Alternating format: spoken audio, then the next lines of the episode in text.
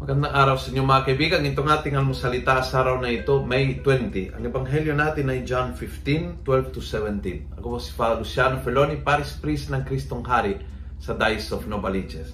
Sabi ni Jesus, This is my commandment. Love one another as I has loved you.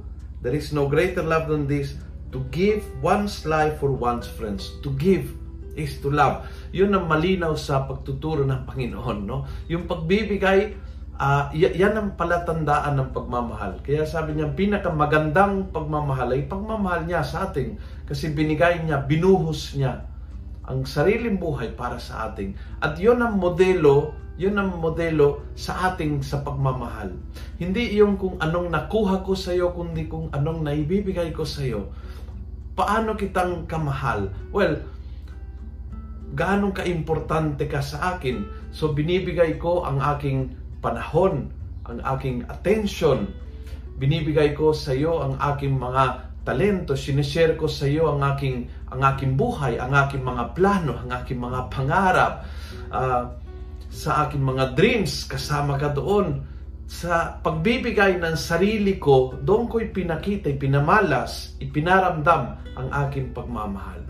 Kaya magandang tanungin ngayon. Ngayon, sukatan ang pag-ibig mo sa iyong pamilya, sa iyong mga kaibigan, sa Panginoon. Gaano ka-importante sa iyo ang pagbibigay, for example, sa Panginoon, ng iyong oras? Gaano kadalas binibigyan mo si Lord ng time in your life? Gaano ka kadalas binibigay ang iyong pamilya ng iyong attention? Gaano ka importante sa pagbibigay ng sarili mo sa mga plano mo. Mga pangarap mo sa buhay. It's about uh, getting a more comfortable life or it's about giving your life away. Dito nating masusukat kung gaanong katunay ang pagmamahal natin sa Diyos, sa bayan, sa pamilya, sa mga kaibigan, pati sa mga kaaway. Sa pagbibigay ng sarili, ang tunay na sukatan ng ating pagmamahal. At kung nagustuhan mo ang video nito, please give it away. Share mo naman sa iba. Punuin natin ang good news sa social media. Gawin natin viral araw-araw ang salita ng Diyos.